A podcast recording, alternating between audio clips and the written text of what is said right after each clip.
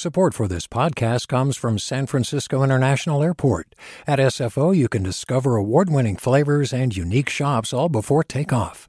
Learn more about what's at SFO at flysfo.com. Hey there, this is Brittany Luse from NPR's It's Been a Minute. KQED's podcasts like The Bay, Bay Curious, Mindshift, Right Nowish, and more all tell the stories of the Bay and beyond with reliable, human centered journalism. They aim to inspire, make you think, entertain, and expand your understanding of the place you call home. Here's how you can support podcasting at KQED. Showing your support is easy, and you can join Brittany in supporting KQED Podcast too at donate.kqed.org slash podcast. That's donate.kqed.org slash podcast. From KQED.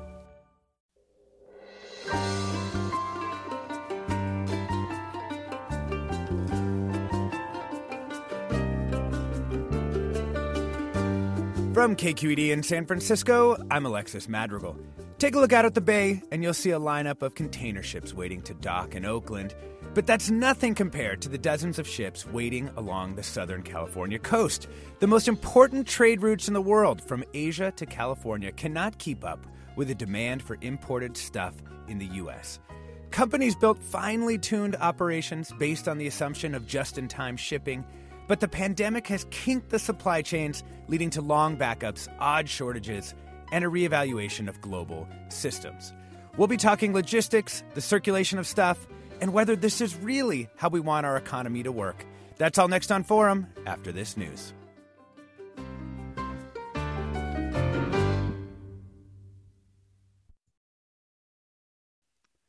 Welcome to Forum. I'm Alexis Madrigal. Anyone who knows me knows that I may love logistics too much. Containers, dock workers, ship captains, distant manufacturers, the warehouses close to the shore and far inland, the poor drayage truckers. Nothing gets to the heart of how modern capitalism really works faster than looking at how stuff moves from some factory in Asia to some aisle of Target. According to the Journal of Commerce, the top five importers by volume that's Walmart, Target, Home Depot, Lowe's, and Ashley Furniture brought in more than 2.7 million 20 foot containers worth of stuff last year, and that's just a tenth of the total. So much, almost everything in one way or another, is dependent on shipping. And for years, it didn't cost very much, and the flow back and forth across the Pacific was smooth. But then the pandemic hit. Everything went haywire all over the supply networks. COVID hobbled factories in Vietnam can't make enough sweatshirts. There aren't enough spots on the docks. Warehouse workers are in short supply. Truckers can't be found. Even the actual steel containers, the boxes, can be hard to procure. The previously routine operation of getting something made elsewhere and shipped to a warehouse in the U.S. has suddenly become an ordeal. And that is why some people are saying you should buy your Christmas presents now. So today, we're going to untangle how the global system works and all the little ways it's affecting people's lives here in the Bay Area. Joining us are Jennifer Smith, a reporter with the Wall Street Journal who covers logistics and supply chains for the newspaper. Welcome to the show, Jennifer. Thanks for having me, Alexis. We also have Mario Cordero, the executive director of the Port of Long Beach. Welcome. Thank you. And we have John McLaurin, the president of the Pacific Merchant Shipping Association, which is a trade group representing terminal operators and shippers and focusing on global trade. Welcome, John. Good morning, Alexis. So, Jennifer, let's start with you. People may have heard about these ships stacking up outside ports in California. And so, just to set the table for us, at a high level, what economic forces are causing the problems right now? Well, I'll try and avoid using the phrase the perfect storm because it gets thrown about a lot. Uh, with this, uh, basically, since the pandemic hit back in early 2020, there's been a cascade of supply chain disruptions and demand shocks, miscalculations, and issues with shipping and labor capacity. And at the same time, here in the US, you had consumer demand that actually held up pretty strongly despite all of the turmoil during the pandemic. So that's all added up to this flood of imports heading for the main US gateway for Asian trade, which is the ports of Los Angeles and Long Beach. And that all those boxes are stacking up. There's not enough labor or capacity in various ways to move it on out, as as you said. So that's that's sort of where we're at right now. Yeah.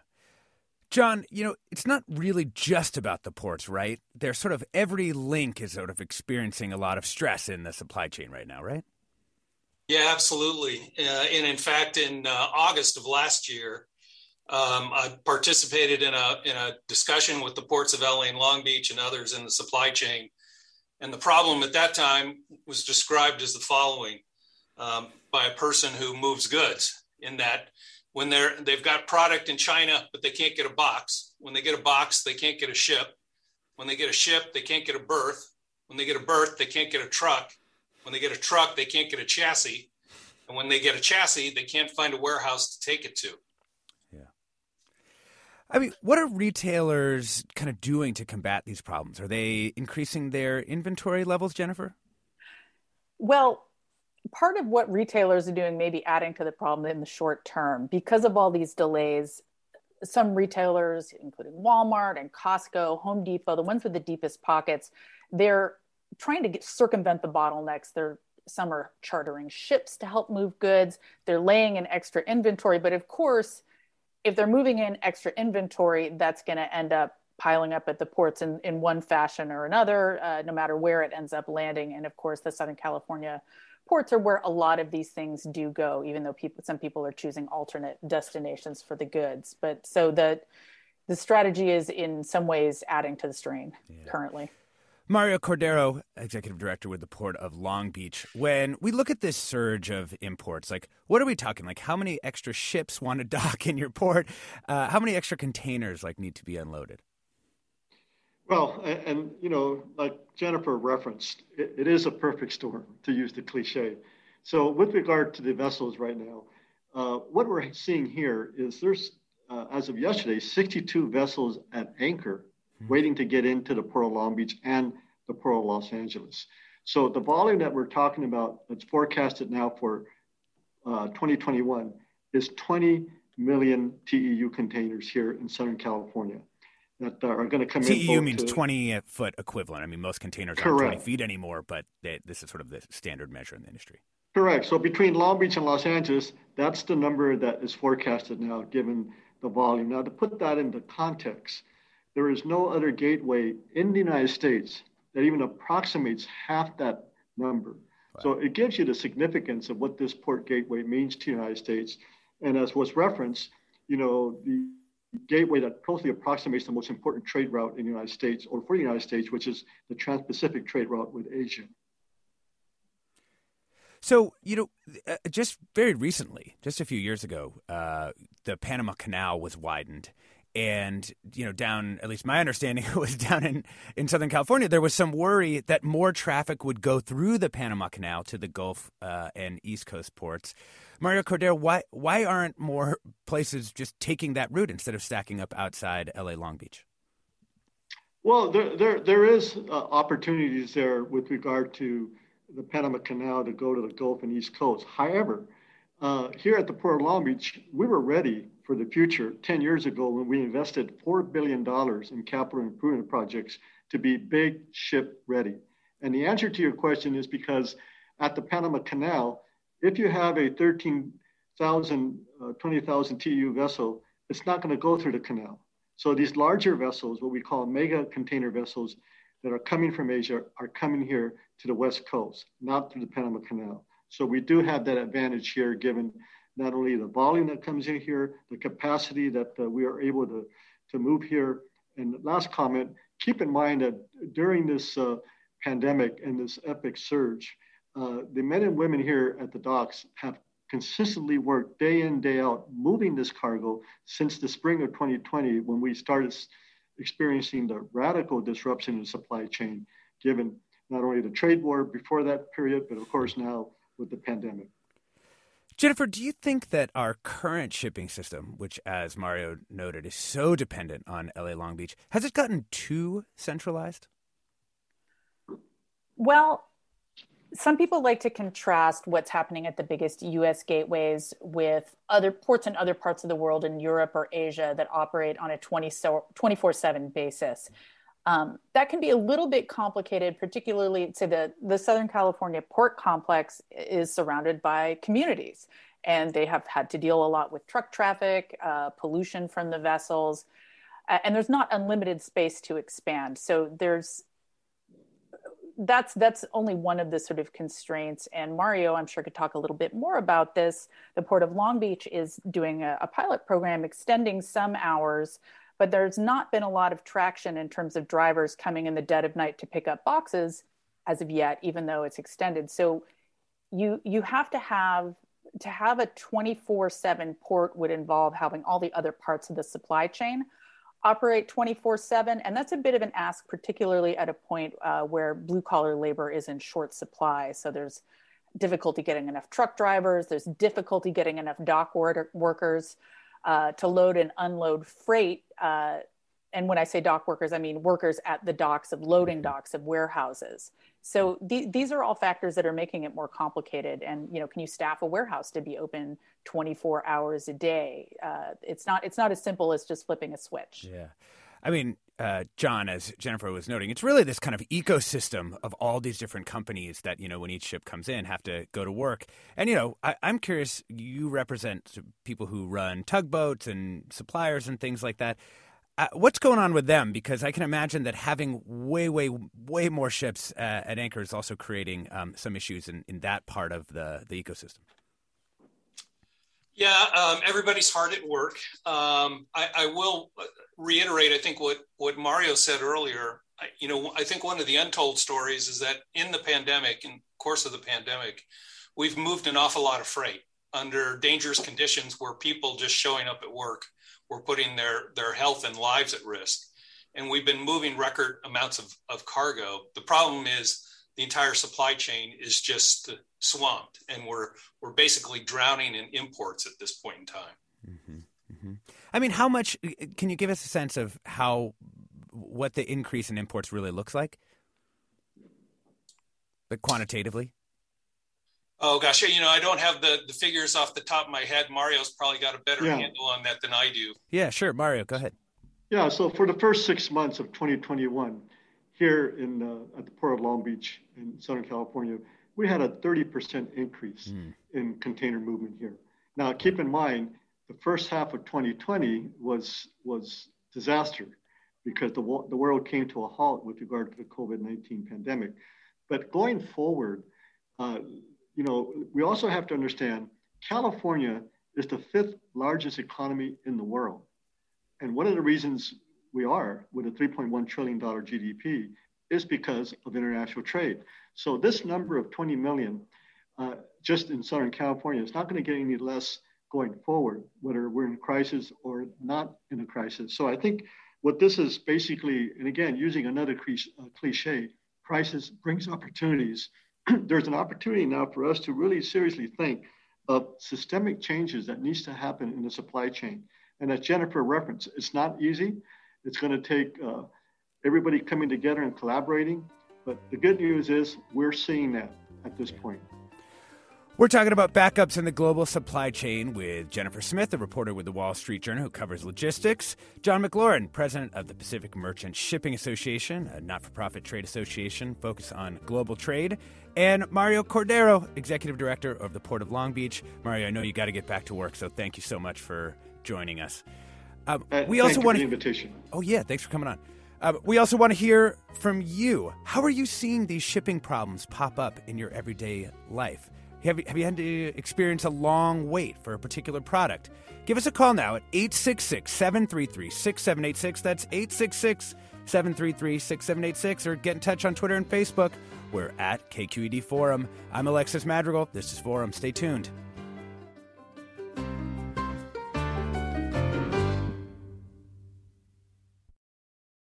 Support for Forum comes from San Francisco Opera. Set 10 years after a school shooting, the critically acclaimed opera Innocence takes us into a complex emotional journey where our understanding of innocence and guilt is constantly upended. Kaija Saariaho's ethereal score collapses the past into the present as a community of survivors grapple with how to move forward. Don't miss the highly anticipated American premiere of Innocence, June 1st through 21st. Learn more at sfopera.com. We've all got those parts of our house where the internet just won't go. Well, if you had wall to wall Wi Fi from Xfinity, you could worry less about dead spots. Because with wall to wall Wi Fi from Xfinity, you get fast speeds, reliable connection in every room, and power for all of your devices, even when everyone's online. That's wall to wall Wi Fi only with Xfinity. Restrictions apply, not available in all areas, actual speeds vary. Welcome back to Forum. I'm Alexis Madrigal. We're talking about backups in the global supply chain with John McLaurin, president of the Pacific Merchant Shipping Association, which represents a lot of uh, terminal operators and shippers. Jennifer Smith, a reporter with the Wall Street Journal who covers logistics. And we'd like to add Charmaine Chua, associate professor of global studies at UC Santa Barbara. She's also the author of Logistics Leviathan, Circulation Empire, and the Trans Pacific Supply Chain. Welcome to the show, Charmaine. Good to speak with you, Alexis. Yeah, good to talk with you again. Um, so I know you've been listening. Do you think that COVID is pointing out anything that needs to change systemically about our global supply chain networks? I absolutely do. So I think what COVID is revealing is vulnerabilities that long pre existed COVID itself. Um, the global supply chain has been built, at least since the 1970s, on what has been known as lean manufacturing strategies. That is, that typically involve minimizing the amount of inventory that's held in your global supply chains so that you are only delivered exactly what you need at the exact right mm-hmm. time, um, as well as just in time delivery. And together, these have led to um, companies being able to produce their goods at much lower costs. Um, it's allowed companies to maximize their profits. But in the process, what it's really built is a supply chain that's incredibly brittle, even as it's incredibly flexible. Um, what that means is it's been stretched out so much that as soon as a, a disruption happens in one point of it, it's really a kind of ca- cascading game of whack a mole, as Jennifer and Mario and John had already pointed out. Mm-hmm. And Jennifer, do you see companies really re thinking this? I mean, this could be anything from you know reshoring in the U.S. their manufacturing, or just like changing their uh, supply chain networks. So companies are definitely taking a, a, hard look at supply chain networks right now. That doesn't mean that you're going to see a, a wholesale return of manufacturing of all sorts of products to the U.S. That's very expensive. We may not have enough labor or other you know other resources to do that. But it's this has really deepened a trend that was already happening as companies uh, were taking steps to to try and diversify where they're making stuff uh, for various reasons. The cost of labor in china had been going up over the last couple of years so folks are already looking to spread stuff to other lower cost areas. Then when you have natural disasters pandemics that just really reinforces how folks need not just one or two suppliers, but backups for their backups. And that's something that, that is being looked at pretty hard. Um, and nearshoring is, is also something that you can probably expect to see more of as folks maybe look to be a little less reliant solely on Asia. Maybe they'll look for labor or factories in other parts of the world. In Does that mean Central like America, Central America or of, Mexico? Yeah. Right, right. You know, where you already have uh, you know the the auto industry uh, famously has, has, has a lot of uh, their supply chains uh, are are sort of run in between the U.S. and Mexico, thread pretty strongly, and you might see you know apparel or some other industries locating in in other places in Central or South America if that seems to be a way to hedge against some of the disruption, so you just don't have so much concentrated in one part of the world. Mm-hmm.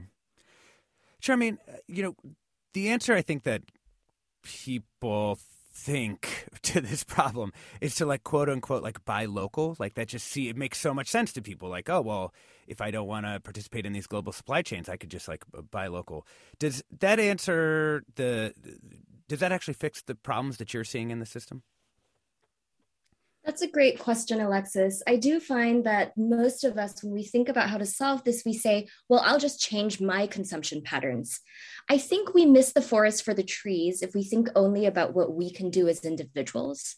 The problem with the stretch and the reach of this global supply chain and its reliance on cheap labor is that even if that cheap labor moves from China to Mexico or other low cost areas, what we need to center is the fact that the system of this maximization of profit, our reliance on cheap goods, um, will continue to exploit large swaths of the global south and large swaths of workers. So I think really the question needs to shift away from what does local or more conscious consumption perhaps we might buy less plastic or we might you know buy less toys um, that that really is only symptomatic of a much larger issue and i think we need to both be thinking about the scale at which we have come to rely on massive consumption and a massive extraction and exploitation of nature and we also need to think about the ways in which this global system just can't be entangled more. And finally, I think we also need to be thinking about collective solutions um, to thinking and rethinking our reliance on supply chains.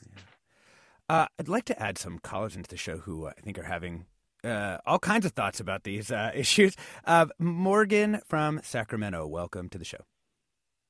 Thank you. What are you uh, What are you thinking about these issues, Morgan?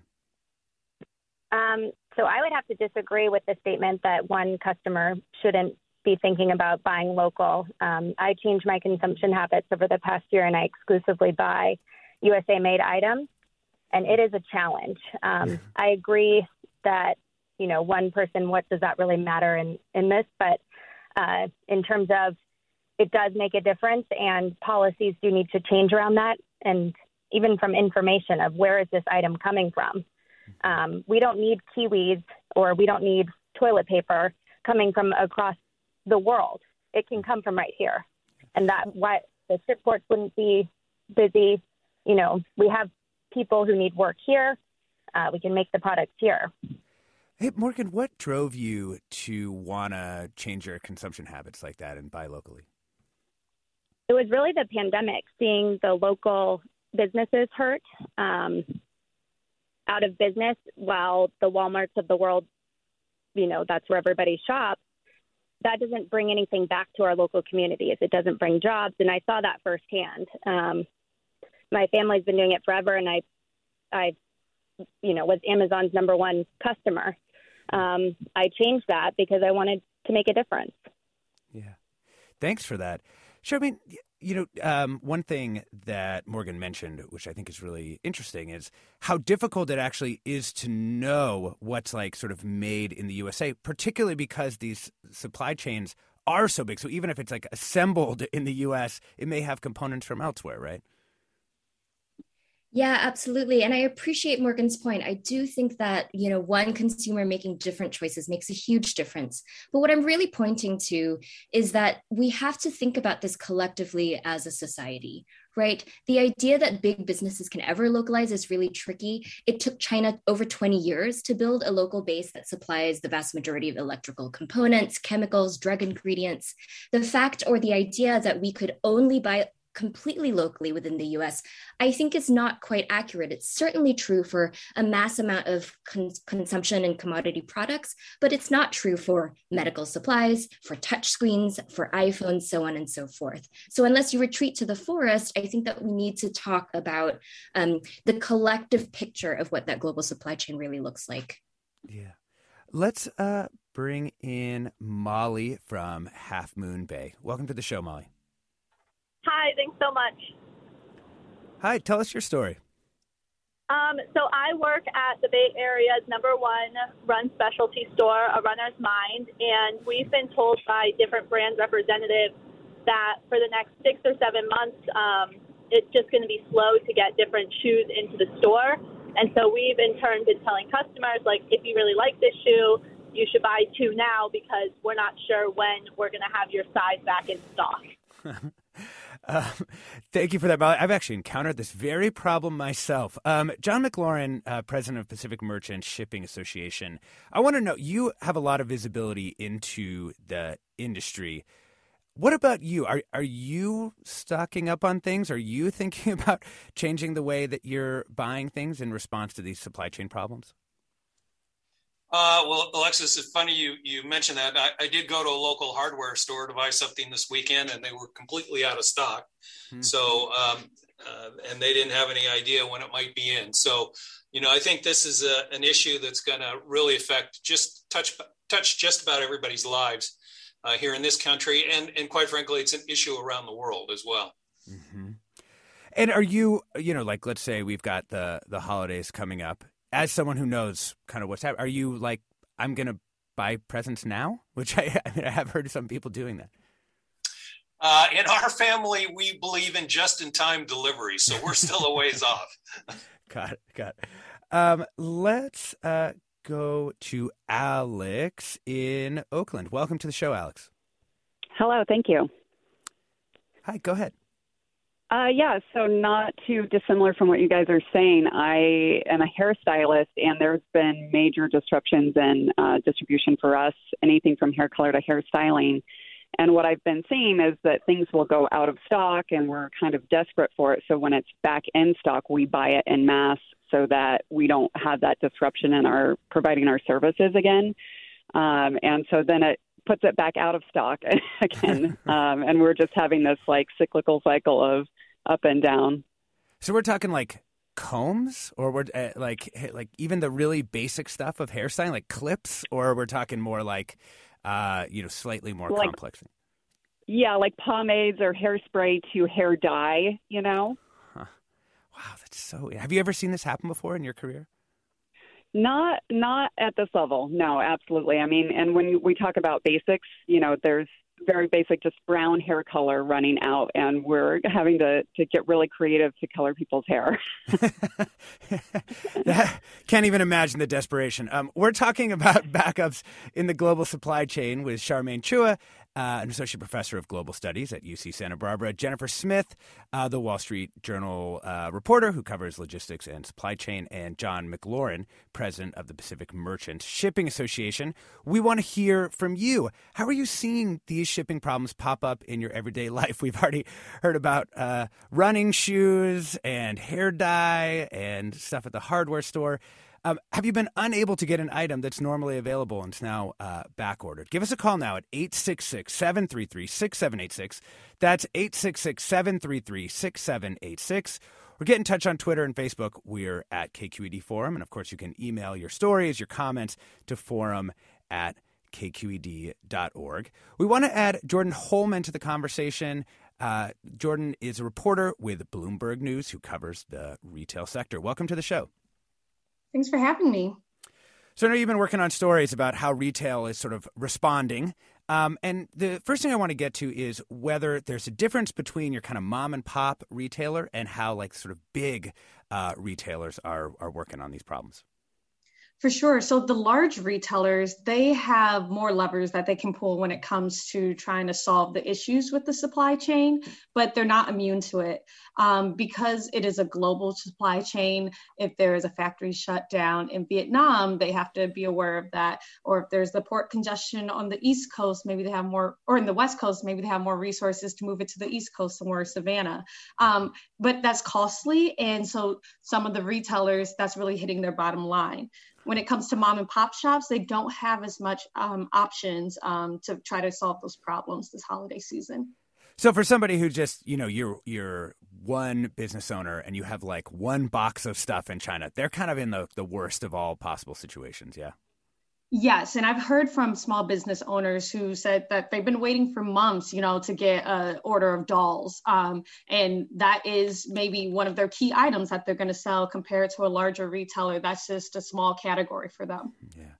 Um, Jordyn, just uh, before we uh, uh, move on to some more calls, just wanted to ask: Are there specific industries or you know products that seem like they're being hit particularly hard? You know when i talk to um, people in the industry about like which categories are most challenged people will say it is across the board.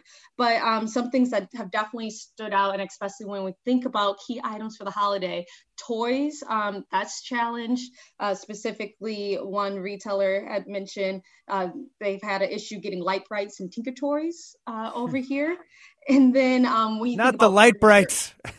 yeah, not the Lite-Brites. Yeah, disappointing uh, for children, but then for parents and adults, furniture has been a huge issue um, with couches. So maybe like your actual couch will come, but this it will be a separate box for the legs for the couch, um, which could be a weeks long uh, issue. Bikes um, and then also, even if you can get items, they might be more expensive this year when you think about TVs or clothes.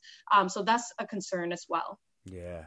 Well, and if you look at the, the list of the biggest importers, you'll notice there's actually a surprising amount of uh, furniture stores on it, in part because the stuff they import is so big. Want to add uh, John from Berkeley into the conversation. Welcome to the show. Uh, hi, thanks. Thanks for taking my call.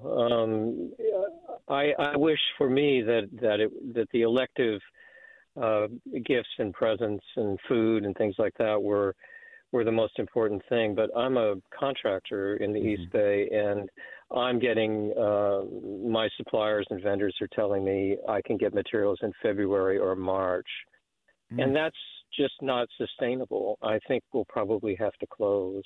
Uh, wow. And I've been in business for over 50 years. Wow. So, what kind of supplies are we talking? Not workable. Yeah. Have you ever well, seen something like this? Uh, no, I've never in in over 50 years. I have never seen anything like this. I mean, we went through a lumber uh, well, market manipulation. I guess is the most forgiving way to put it, uh, where the price of a sheet of plywood went from 25 dollars to 105 dollars. Uh, you know, over the course of a month or two, it's come back down and there's supply there's some supply in lumber but when you talk about things like rigid insulation um, polyiso cyanurate insulation which is very commonly used um, the chemicals that are in paints for example the ceramic coatings for granules on shingles they're just not available and so the production on these kinds of items which are essential items uh, fundamentally are pretty severely affected and i don't know how you plan uh, you know, a business which is fairly intense in terms of scheduling when you're getting products that are delayed by two, three, four, five, six months. Um, it started out where there were just limits on what you could get. Now it's that you just can't get. Wow. So, John, I'm so serious. yeah, I'm so sorry to hear that that's uh, going on with your business. And thanks for like just giving us that insight into some of those items you wouldn't, you know, we I think a lot of us heard about the plywood problems or experienced it ourselves trying to do simple things, but those deeper uh, components of what it is to to do construction, I really really uh, appreciate that. Um, I, Jennifer Smith, just wanted to to go to you on one of the things that I think is is coming out is that high end goods or more expensive goods, people are willing to pay more for shipping. So some of these things like rigid insulation maybe the people who manufacture that stuff aren't actually willing to pay for the shipping, um, given that it's not a super high value item. I'm I couldn't say whether that is the case. I do know that with higher value goods, people that make things like washing machines are starting to emphasize more expensive models because they get a better profit margin and they're having to bear higher material and transport costs. I will say that what the call your last caller said jibed with what we're hearing from a lot of folks in the building trades you know that it's not just plywood it's all these other things and and uh, insulation is a big deal and people are looking to try and substitute materials when they can but it's tough and that can sometimes change building specs so that's of course happening when you're having a very hot housing market and even if you're not buying a home many people are trying to fix up their homes this is something that's been happening in the pandemic yeah. so i just wanted to, to say to the contractor i I, I hear you, yet you sound that sounds like a microcosm of a lot of things that we're hearing. Um, but it is, Alexis, to your point, you know, there is a battle for limited space on ships. So the Walmarts of this world are going to win out uh, over smaller companies that are moving less freight, and the ones that are willing to pay more to move freight are going to get priority. Yeah.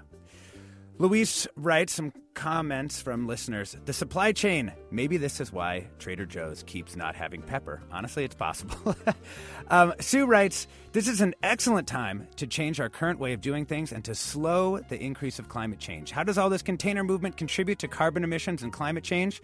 Let's slow it down, only buy items we need, and be patient to get items in months rather than days. We're going to talk about that when we get back from the break. I'm Alexis Madrigal. This is Forum. Stay tuned.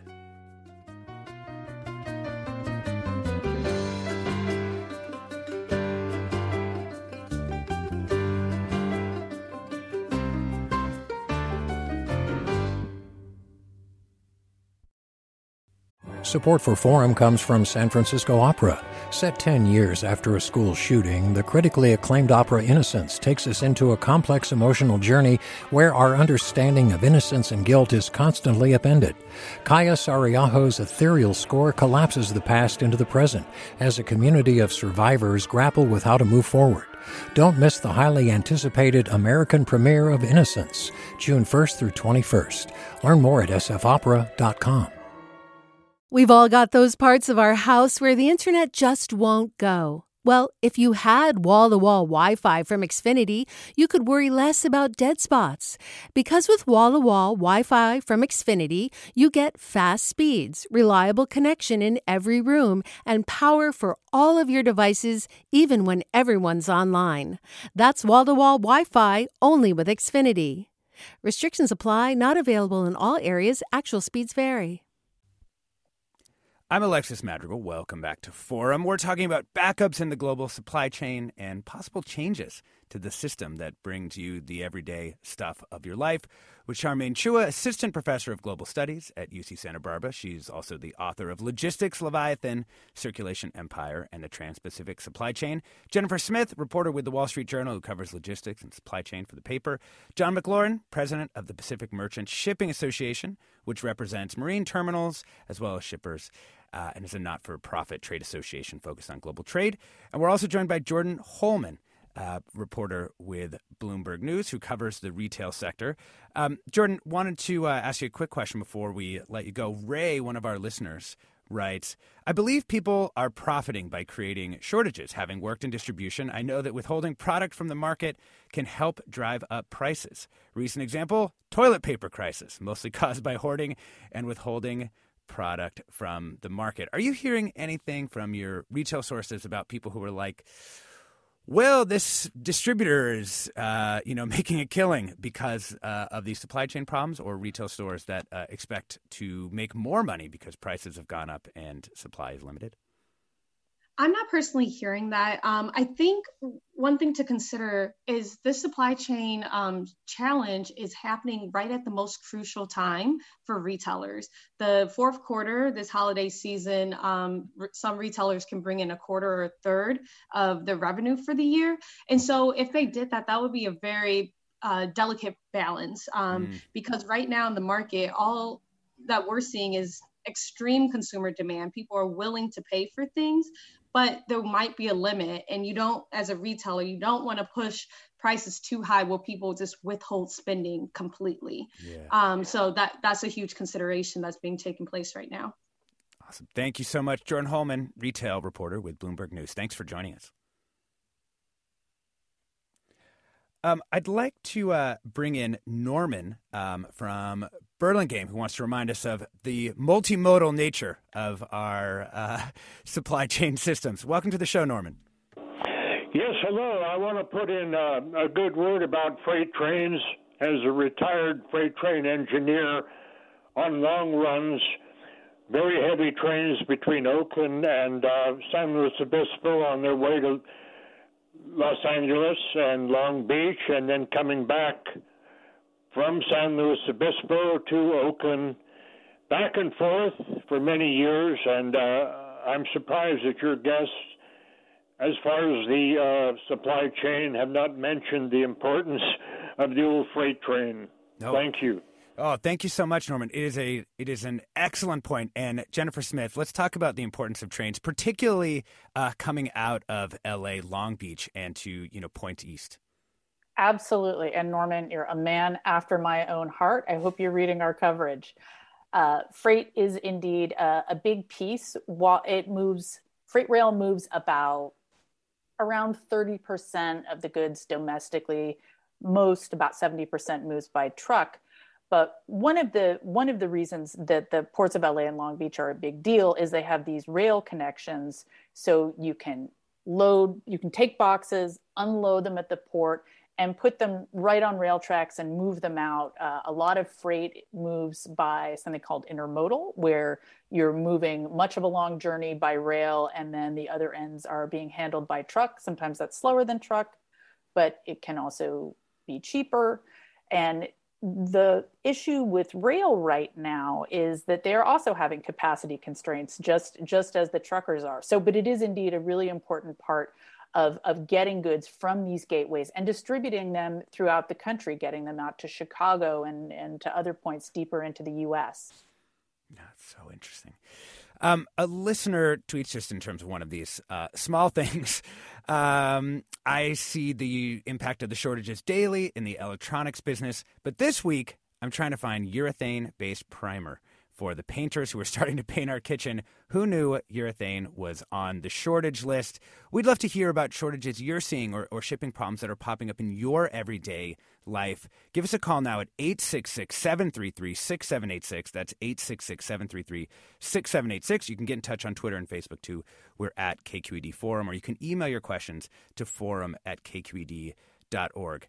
Um, Charmaine Chua, we have a few different listeners who want to talk about environmental impacts and, and climate change and overconsumption by Americans, however they uh, end up defining that.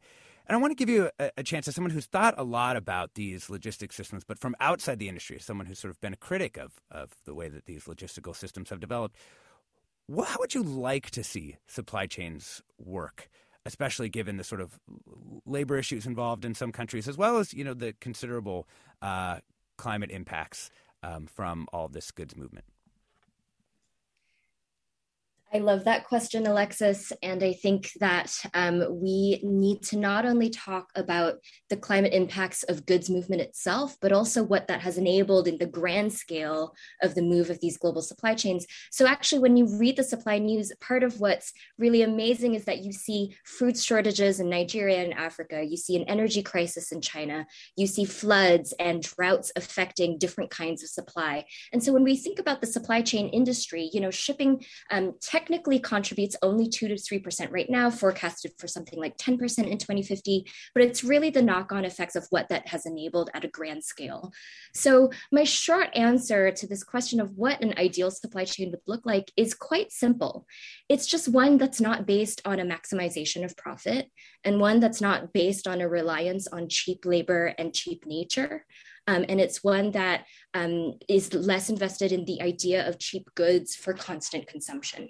It's about really, I think, degrowth, which was a theory in the 1970s following French theorists like Andre Gorz, who asked whether it might be possible to imagine a world that is not reliant on the constant manufacture of constant goods for constant consumption. Uh, Herman Daly, an American economist, always had like a, a, great question on this about you know that basically America's answer to uh, the poor in the United States was let them eat growth. Um, John That's McLaurin, right. I assume that you have uh, a quite different answer um, to this question about sort of what the ideal uh, supply chain uh, would look like, or supply networks um, would look like, given that you represent a lot of uh, terminal operators and, and shippers. Do you think, though, that there also need to be systemic changes over the next decades? Well, from a, from an environmental standpoint, uh, I, I, would just add um, that uh, from a terminal standpoint, the industry has been experimenting and, and, and, looking at a lot of different types of technologies and looking at uh, the use of hydrogen, battery, battery electric, uh, but it's clearly moving towards a zero emission um, uh, environment uh, sooner rather than later. And that's going to be throughout the supply chain as we see, again, the development of battery electric or hydrogen, uh, plus uh, requirements that, that are already on the books and, and those that are being developed by, by regulators. In terms of the, the supply chain itself, um, you know, nobody thinks of the supply chain until there's a, a catastrophe. And uh, I think this provides us an opportunity to look at our supply chain and look at it in a holistic way and try to bring about some change. Um, you know, one thing that that we've talked about my organization in the past is that uh, currently we, we operate under a pull system to take cargo out of ports, and that's where somebody comes in and picks up the cargo and hauls it away as opposed to a push system where we just push it off of the docks. Uh, look at, at FedEx, look at UPS. Imagine if we as customers went to their facility to pick up our goods as opposed to them coming out and, and telling us when it's going to be delivered. So I think we need to have those kinds of debates uh, and really look at it in its totality in coming up with solutions. That's really interesting. Don from Anaheim, California. Welcome to the show. Thank you so much, Alexis, for having me. Yeah, thanks for calling. So, my name is Danyal Haidari. I work for Pacific Environment, which is an organization dedicated to serving communities of the Pacific Rim. And I'm really excited that you're talking about the climate impacts of the supply chain slowdown. Um, I'm based in Southern California near the ports of Los Angeles and Long Beach, which are experiencing up to 60 cargo container ships idling off the shores. Um, and on the theme of the excesses of profit maximization, these ships are emitting heavy fuel oil, which is one of the cheapest oils on the market, um, causing the communities of Wilmington, San Pedro, and West Long Beach um, to breathe in cancerous air pollutants, including nitrous oxide, sulfur oxide, and particulate matter. So I'm really excited to bring up the public health. The local, aspect. yeah, pollution impact. Yeah, I mean, you know, here here in the Bay Area, um, there's been groups like the West Oakland Environmental Impacts Project that uh, have been working on these issues, and a lot of it has been the the diesel uh, here in in the Bay from trucks. Um, but there is, you know, as you as you referenced, these ships burn this fuel, and that, the thing I've always, the, the little nugget of information that I've always found so interesting about it is the the fuel is a tough fuel to burn, so they actually have to heat it up because at room temperature, it's like closer to asphalt than it is to the gasoline that you put uh, into your car. Jennifer Smith, um, when are you hearing about the environmental impacts from having so many cargo ships off the uh, coast? And do we know um, if we've been able to measure that impact on air quality in the areas around the port communities of Southern California? So that's not something that I myself have reported on, but I did hear uh, from a resident in, in that area after we had a story about what's happening there, uh, indicating that they believe uh, emissions are up because of this flotilla that's that's anchored off off the coast there. And and to the point about the the polluting that comes from big ships, container ships, there is a push uh, to limit emissions that's happening uh, in, in the maritime industry, but there's divides between sometimes it's divided by richer or poorer countries about how fast they want to go, what types of fuel they want to switch to. These discussions are, are taking place, but it is it has been contentious. And I, I think even as recently as this year, I think John Kerry, the US climate envoy, was was hoping that the industry would speed up their progress uh, to zero emissions. So that's it's it's its goal, it's a target. How quickly it actually happens remains to be seen. Yeah, I also just want to say that you know one of the complexities of like measuring the environmental impact here too is there are so many goods aboard these ships that I think by most of the calculations I've seen, they have less of a climate impact than if we were to truck things around. Of course, depending on the kind of truck, how far the truck had to go, et cetera, et cetera. But, you know, ship to rail has oftentimes been considered slightly better environmentally than um, using a, a, big semi truck to take one box at a time. So it's the, I just want to note the complexity there. Um, Noel uh, from Carmel by the Sea, welcome to the show. Thank you. Thanks for having me, Alexis. Um, yeah, I was just going to say, along with the construction, we've had a huge increase in home purchases with families kind of moving out of big cities given their opportunity to work remotely. So as the owner of an interior design firm, we're obviously seeing a huge demand for our services and for furniture. Hmm. But because of supply chain issues, you know, ranging from shortages of foam that gets um, put into the seats of chairs and sofas, um, to the increase in demand and challenges of logistics, we've just seen lead times for furniture, you know, go from a typical six to eight weeks to eight to ten months. Um, Whoa. So that's just been a challenge for our industry when we've, you know, when we're seeing this huge increase in demand, just having a really hard time getting product. Um, and then what's your response to that, Ben? have to implement. Well, it's just a lot of communication with our clients and um, and trying to, you know, and trying to let let them know that we've got to be patient and you know we're doing the best that we can and that our vendors are doing the best they, that they can um, but we just have to be patient, um, which is you know which is a challenge when you don't have a sofa to sit on or a dining table to eat at. Um, but yeah, and we've also seen our vendors have to implement, you know, mid-year price increases, which we don't typically see, but that, but because of the, the shipping increases in, in pricing, so we've, we've had to, you know, the vendors have passed those on to us, which in turn we've had to pass on to our clients. So there's just, you know, been a lot of disruption. Yeah. Um, thank you for that. Jennifer Smith, one thing we haven't talked about uh, is just really briefly how much has the price of shipping a container from Asia to California gone up during this time? I think the technical figure is a lot. Um, I thought it was like 4x or something. It, yeah. it I, I, think it could be as much as that. I don't I don't have those figures at, at my fingertips right now, but it has surged uh, pretty dramatically, and and because of all the factors that we've discussed here. Um, and so that's that's a factor. I did want to bring up one thing that the most recent caller, when she was talking about shortages, I, I think to keep in mind is some of these shortages are not just because of transport, but they're because of COVID related factory shutdowns in places outside the US where there is a lot less access to vaccines. So this the global nature of supply chains means that Nike has trouble when some of their factories in Vietnam have to shut down because of COVID cases. So even though here in the US we're focused on consumer demand and it would seem that as many US citizens who want a vaccine can get one, the pandemic is playing out very differently in other parts of the world and because we have global supply chains we we need to remember that and and and that's that's one of the reasons for some of the the difficulties in obtaining products that people are seeing. That's such a good point. Um, sharon from oakland uh, welcome to the show. Hi um, i had a conversation with somebody who works at u.s customs and she said that part of the problem is because the united states doesn't export a lot of items overseas. We are more of an importing country. The container ships that are coming to the United States are not being shipped back empty. So there's a so we are sitting on a bunch of empty container ships here, and then the container ships that are or the containers that are in the foreign ports are going up, you know, ten times what they were prior to um, this you know, supply chain disruption, the COVID and everything. Sure. John McLaurin um, with the Pacific Merchant Shipping Association. Maybe you could address this sort of about the balance of container supply and demand in the in the global system.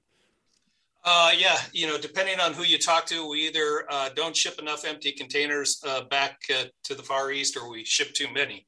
Um, I think it, it's a function, and every ship that departs California is leaving full, and by that I mean they're loaded with exports and empty containers uh, to the to their maximum safety uh, limits. Uh, so, um, you know, boxes are moving back and forth. Um, our members are also purchasing more containers. But I, again, I think this goes to the issue of this is a global problem, uh, uh a global issue. Uh, Jennifer had it right in terms of some of the impacts of COVID. Ports have been shut down, factories shut down. Um, you know, I, I heard that Shanghai's got 145 ships at anchor offshore uh, as of last week. So this isn't isolated just to California or to the United States. This is really happening all over the world and creating problems and shortages everywhere. Yeah. Um, just wanted to list out a few of the different things uh, that people have not been able to find that they have commented. Uh, toilet paper, paper towels, Diet Coke in 16 ounce bottles uh, men's formal wear. We've also heard urethane. Um, we've heard rigid insulation. Um, this is, I, I, think, just a way of thinking about how interconnected the global economy is and how difficult it can be to keep all of these stores uh, supplied, given that there is, as Jennifer's noted, still a global pandemic. We've been talking about backups and shortages in the global supply chain with you, as well as with Jennifer Smith, a reporter with the Wall Street Journal who covers logistics and supply chain, Charmaine Chua, assistant professor of global studies at UC Santa Barbara, and John McLaurin, president of the Pacific Merchants Shipping Association, which represents marine terminals and is a not for profit trade association focused on global trade. I'm Alexis Madrigal. This has been Forum. Uh, stay tuned for another hour ahead with Mina Kim.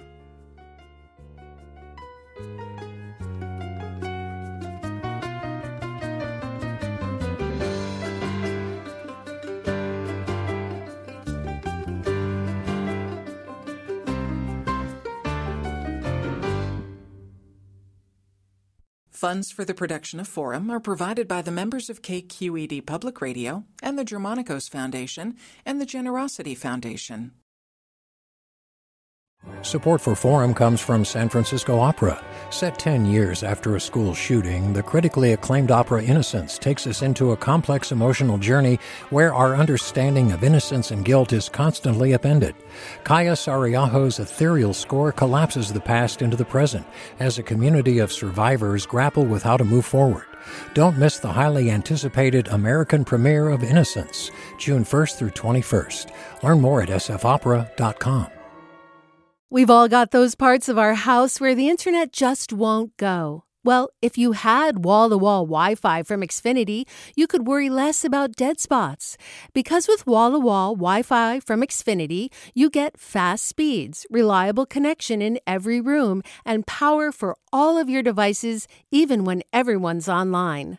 That's wall to wall Wi Fi only with Xfinity. Restrictions apply, not available in all areas, actual speeds vary all over the country. We need to improve reading in Wisconsin. Schools are changing the way they teach reading. I'm calling for a renewed focus on literacy. We have gotten this wrong in New York and all across the nation. And it's happening because of a podcast. I think your podcast has changed my life. And I'm going to share this podcast with everyone I meet. Sold a Story investigates how teaching kids to read went wrong. New episodes of Sold a Story are available now.